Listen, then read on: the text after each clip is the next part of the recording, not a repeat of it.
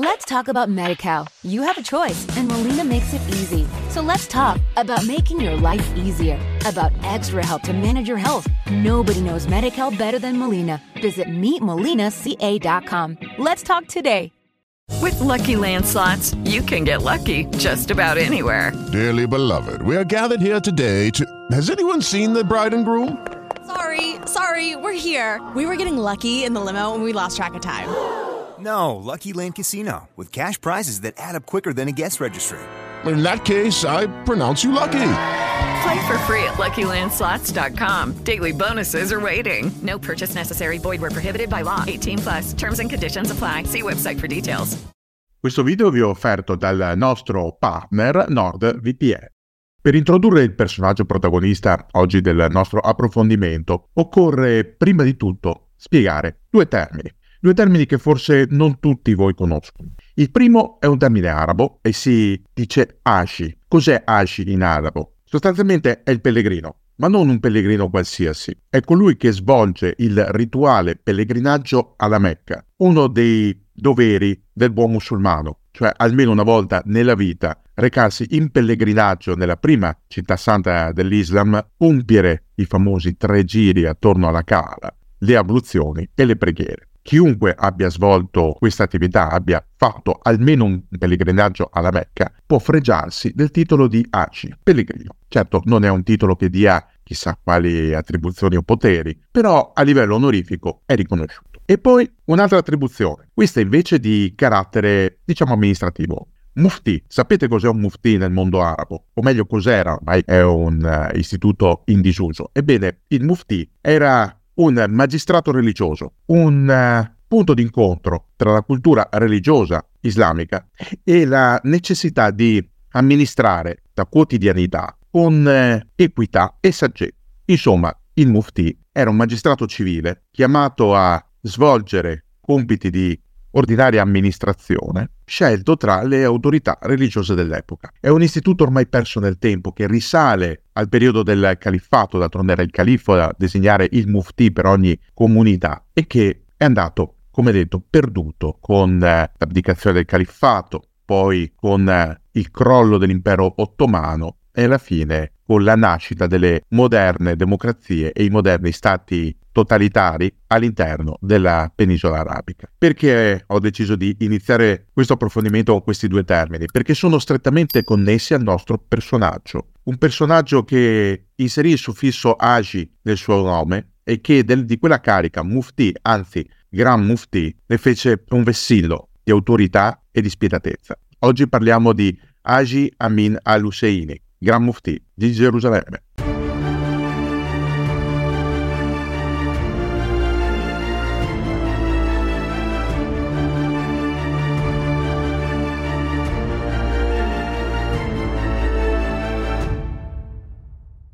Come ormai molte e molti di voi sapranno, soprattutto chi ci segue da più tempo, per le ricerche storiografiche alla base del lavoro del nostro canale ci affidiamo noi di Dentro la Storia spesso a fonti che non sono raggiungibili dai server italiani. E per questo motivo un aiuto importante, anzi direi fondamentale, arriva dal supporto di NordVPN. Per iniziare questo anno, il 2024, prendendo finalmente sul serio la vostra cyber security, un tema molto molto importante, molto delicato, NordVPN riserva ai vostri iscritti un'offerta veramente esclusiva. Con l'acquisto dei piani biennali riceverete 4 mesi extra in omaggio. Ma attenzione, questa volta l'offerta è ancora più vantaggiosa, soprattutto se acquistate attraverso il sito appunto nostro di Dentro la Storia. Chi acquista passando da altre fonti non avrà mesi in omaggio sui piani biennali, solamente tramite il link dedicato di Dentro la Storia invece, 4 mesi sono in omaggio. Volete mettere che differenza? NordVPN, che è la VPN più completa e veloce in Italia, con server fisici a Milano e Roma, vi offre un'esperienza di navigazione sicura e privata. L'audit di terze parti di Deloitte è confermato nel 2023 ed è la vostra piena garanzia di affidabilità. Incluso nel servizio trovate anche l'importante funzione Kill Switch, una funzionalità di sicurezza che serve a proteggere i dati digitali dall'esposizione accidentale. E se siete in viaggio? Lo so, è una domanda che a volte capita? Beh, NordVPN vi offre una soluzione per georestrizioni, sicurezza e risparmio, senza dimenticare la threat protection, la fun- funzione anti-malware e anti-phishing di NordVPN. Ed in più, NordPass, il life manager che crea e gestisce nuove password, note segrete, carte di credito, dati personali in assoluta sicurezza. Acquistate dunque il piano Plus di NordVPN per avere VPN, anti-malware, anti-phishing, dark web monitor e password manager tutto a un prezzo speciale e scontato. Cliccate sul link in descrizione per ottenere uno sconto esclusivo più 4 mesi extra in omaggio, con 30 giorni di soddisfatti o rimborsati. Iniziate il 2024 prendendo finalmente sul serio la vostra cyber security. Ora, per essere inseriti nella terna, poi cinquina, per essere scelti come mufti, occorre possedere delle doti particolari. Bisogna aver studiato, bisogna aver completato un percorso di formazione non esclusivamente religioso, ma omnicomprensivo. Insomma, bisogna essere delle persone colte e oltre a questo essere riconosciuti dalla propria comunità, soprattutto dagli anziani della comunità, come persona istruita e capace. Tutto il contrario di Haji Amin al-Husseini, la cui grande fortuna si deve innanzitutto all'appartenenza ad un clan, quello degli al-Husseini appunto, un clan molto potente a Gerusalemme, un clan che ha espresso nel tempo diverse personalità di spicco, anche alcuni mufti. L'ultimo, designato in epoca ottomana, quando muore, lascia aperto un varco, anzi un vero e proprio vuoto, un doppio vuoto. Il primo, perché non c'è più né il califfato né il sultanato. Non c'è dunque un'istituzione laica che abbia il potere all'interno del mondo islamico di designare un successore per la carica di mufti. E secondo, perché non solo non esiste più il sultanato e prima ancora il califfato, ma addirittura c'è una amministrazione civile delle Nazioni Unite,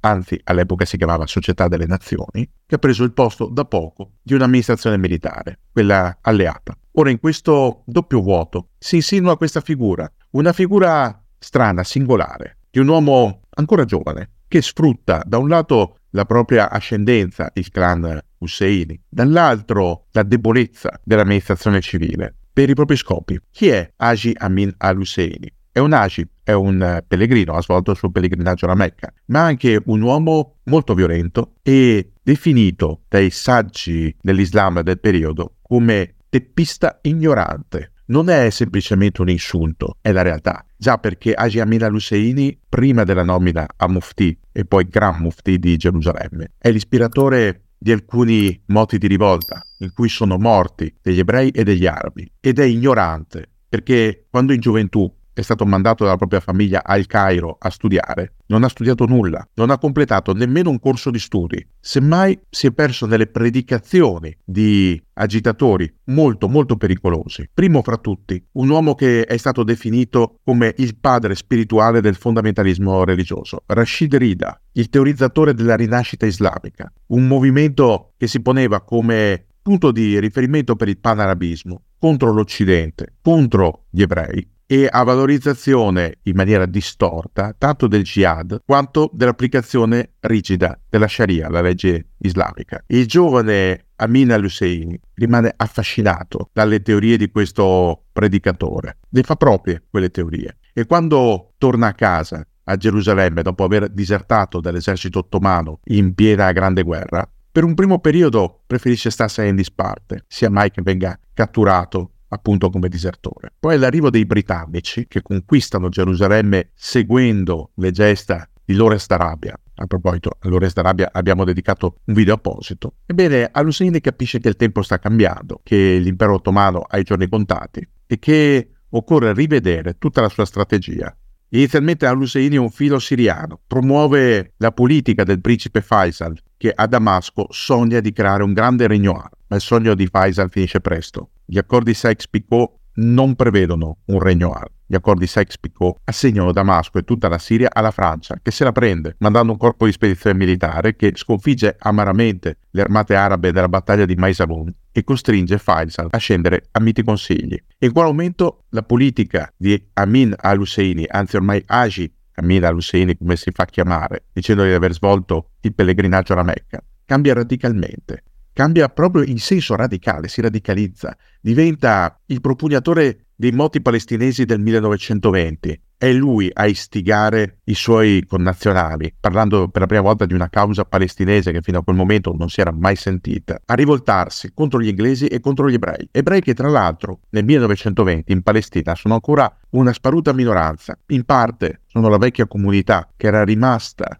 in loco anche dopo la distruzione del Tempio di Gerusalemme e in parte erano i nuovi coloni, quelli spinti dalla cosiddetta Aliyah a fuggire dalla Russia zarista prima e poi dall'Europa intera per cercare una nuova patria, proprio lì, tra il Mediterraneo orientale e le rive del Giordano. C'è la mano e soprattutto la voce di Haji Amin al-Husseini, dietro quei moti che vengono repressi dalla polizia militare britannica e che portano a un mandato di cattura proprio contro al-Husseini che per evitare di finire in carcere scappa proprio a Damasco. Deve aspettare un po' di tempo che si quietino le acque e soprattutto che alla missione militare inglese subentri una missione di pace, una missione civile, come dicevamo, con l'imprinting delle Nazioni Unite. Una missione a cui capo c'è un alto commissario, un inglese, e oltretutto è di religione ebraica. Si chiama Herbert Samuel, è un pacificatore. Anzi, è convinto che in maniera errata, come vedremo, coinvolgere anche le frange più estreme, più radicali, possa portare a una normalizzazione. Nella teoria di Samuel, solo coinvolgendo tutti e quindi appianando le varie divergenze all'interno di un enorme calderone politico si può trovare un punto di equilibrio. Ma Samuel si sbagliava.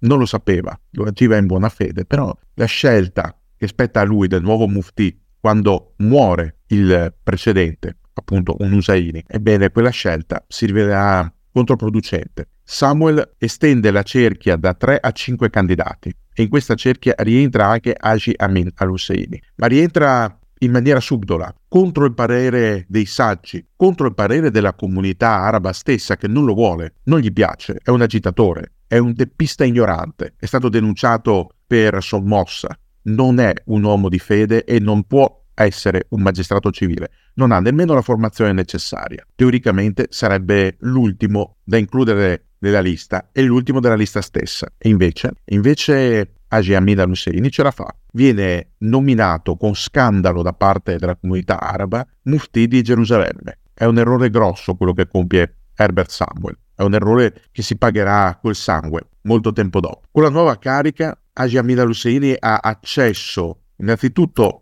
ha un bel po' di ricchezza, circa 200.000 sterline l'anno, soldi che lui utilizza in parte per vivere in maniera agiata nel suo palazzo e in parte per finanziare i gruppi oltranzisti. Poi, di lì a poco, arriva una grande ristrutturazione, promossa dagli inglesi. Gli inglesi che istituiscono un organo mai visto prima, il Consiglio Supremo Islamico, un consiglio che doveva amministrare i beni delle fondazioni religiose, che doveva provvedere alla beneficenza verso gli ultimi, gli indigenti, gli orfani e che doveva anche provvedere alla formazione degli insegnanti nelle scuole arabe e coraniche. A capo di questo gran consiglio doveva esserci un uomo per una carica di cinque anni, designato quale Gran Mufti, cioè presidente di questo consiglio islamico. Al-Husseini si prende la carica, forte della designazione precedentemente avuta di Mufti. Doveva lasciarla nel 1926, non la lascerà mai, perché si accorge di avere a disposizione un enorme potere, il potere di indirizzare tanto la politica religiosa quanto quella laica, secolare. Le sue predicazioni diventano, beh,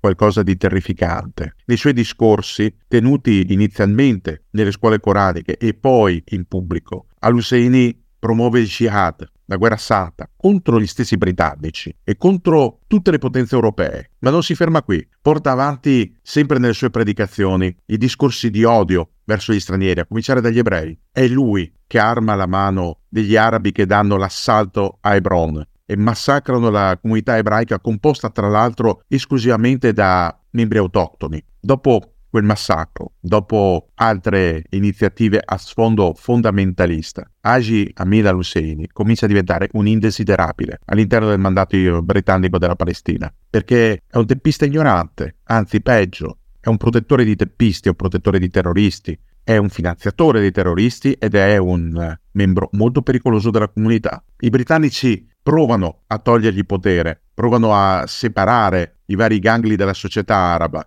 provano in vari modi a disinnescarlo non ci riescono e se ne accorgono il 19 aprile del 1936, quando scoppia la grande rivolta araba. Una rivolta che fa tante vittime. Dura la bellezza di 175 giorni, comincia con uno sciopero che degenera rapidamente in rivolte, uno sciopero che doveva essere pacifico, che doveva essere improntato alla rivolta fiscale, al non riconoscimento delle amministrazioni comunali decise dagli inglesi e che invece degenera. Durante questa rivolta e negli anni successivi, Haji Amir al-Husseini non si limita a prendere il potere a livello religioso, affermandosi come predicatore, no, ma di peggio, manda dei suoi sicari ad ammazzare tutti i suoi potenziali rivali all'interno della comunità religiosa palestinese. Fa ammazzare l'imam della moschea Al-Aqsa, prima lo sheikh Dawood al-Ansari, poi il suo successore, lo sheikh al-Nuri al-Khatib, fa uccidere il presidente del Consiglio delle Corti Religiose Islamiche, fa uccidere vari sceicchi, fa uccidere il sindaco di Hebron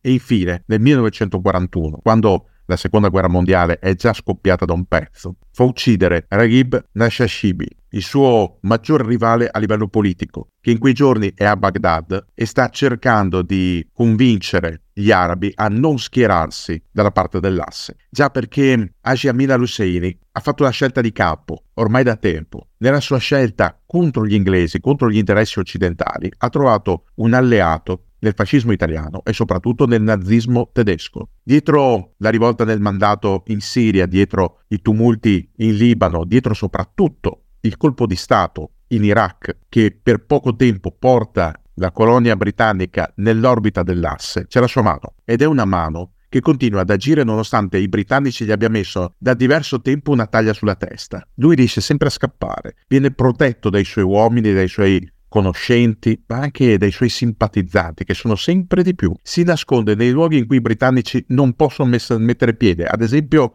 all'interno della spianata delle moschee. Nessun soldato britannico si azzarderebbe a fare irruzione lì, perché significherebbe scatenare un uragano. Quando però le ribellioni iniziano a essere sempre più forti e sempre più ingestibili, è lo stesso Haji Amin al-Husseini a capire che è il momento di lasciare il mondo arabo per recarsi a Berlino. Perché Berlino? Appunto per quella simpatia aperta dimostrata nei confronti di Hitler.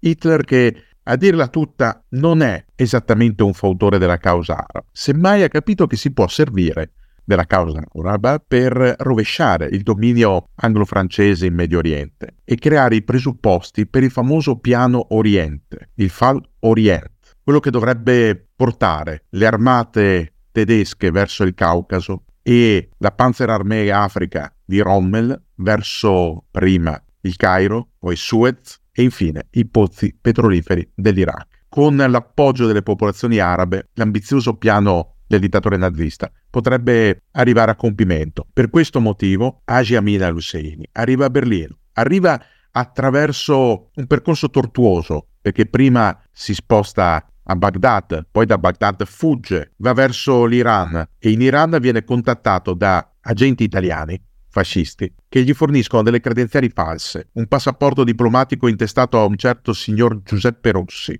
ovviamente inesistente. Con quel passaporto lo portano in Turchia, dalla Turchia a Bari e da Bari, dopo un incontro con Mussolini, a Berlino. A Berlino Haji Amin al-Husseini diventa uno dei tanti collaborazionisti della dittatura nazista.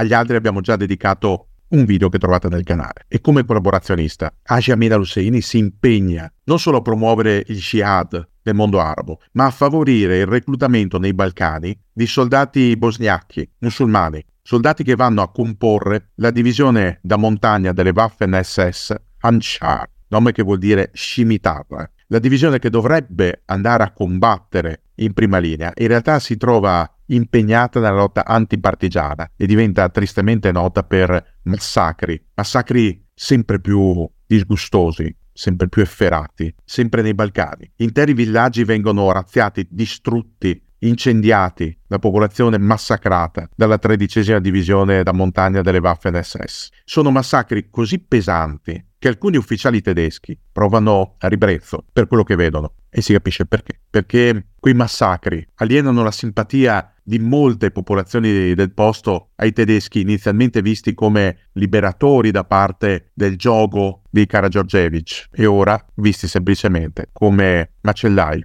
assassini. Haji Amin al-Husseini da Berlino continua a mandare messaggi contro gli ebrei, incita addirittura i suoi connazionali a compiere ancora atti di sabotaggio contro gli inglesi, ma ancora di più a colpire gli ebrei. Al culmine del suo impegno arriva a chiedere a Hitler di mandare cinque paracadutisti con un carico di tossina per attentare alla vita degli ebrei di Gerusalemme. L'operazione terroristica per fortuna non giunge a termine, i paracadutisti vengono intercettati e arrestati ben prima, ma questo fa capire come Haji Amin al-Husseini fosse determinato a portare a termine un disegno di sterminio, un disegno frutto di una mente malata. Quando il nazismo finisce, quando il Reich millenario crolla, Haji Amin al-Husseini diventa un fuggiasco, scappa in Svizzera, ma qui viene arrestato, consegnato ai francesi, che lo mettono ai domiciliari, ma da quei domiciliari, forse troppo blandi, Haji Amin al-Husseini riesce a scappare, a tornare verso le terre che conosce,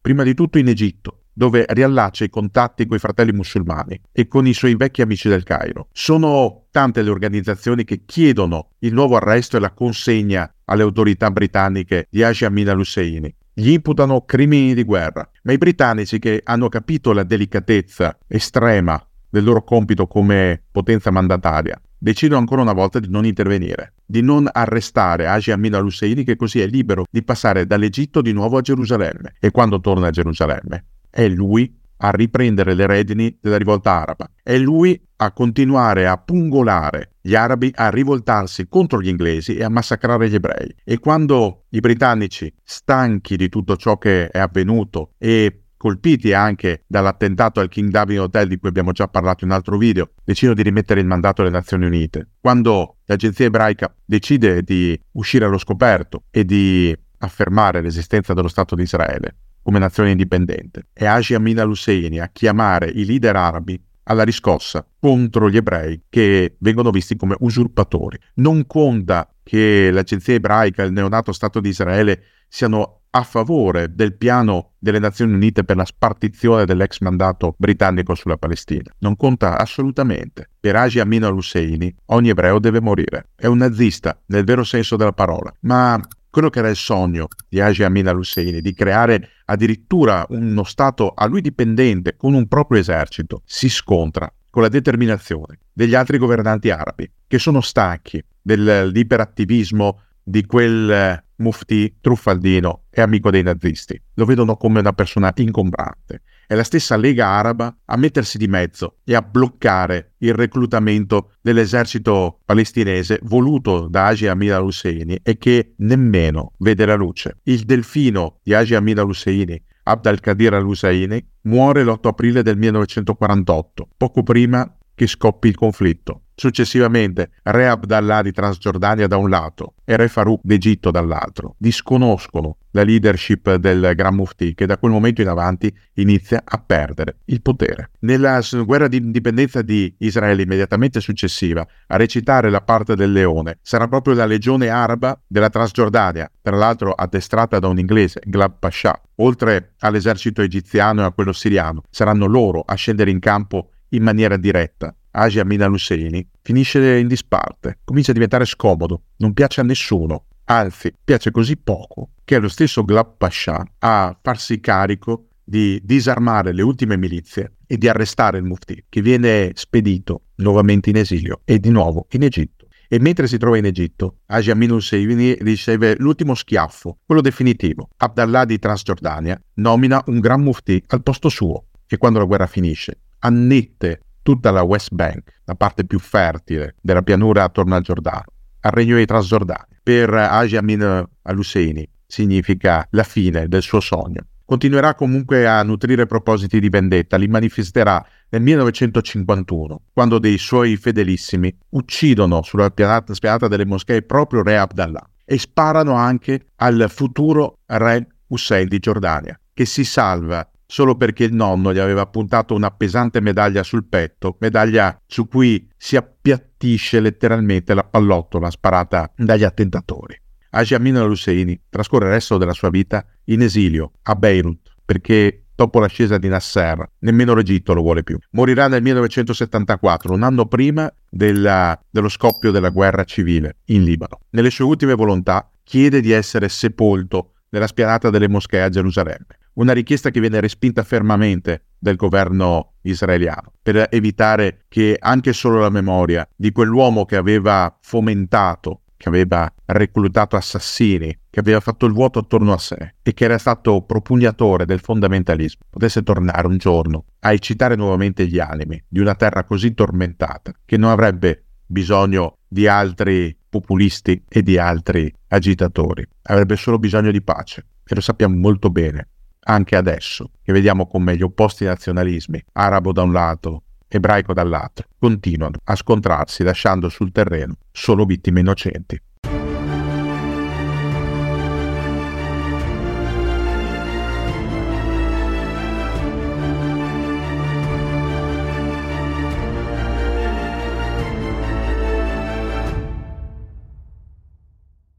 Let's talk about MediCal. You have a choice, and Molina makes it easy. So let's talk about making your life easier, about extra help to manage your health. Nobody knows MediCal better than Molina. Visit meetmolinaca.com. Let's talk today.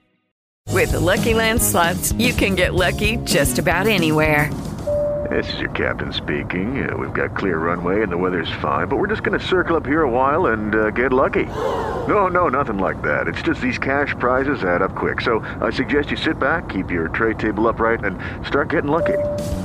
Play for free at LuckyLandSlots.com. Are you feeling lucky? No purchase necessary. Void where prohibited by law. 18 plus terms and conditions apply. See website for details.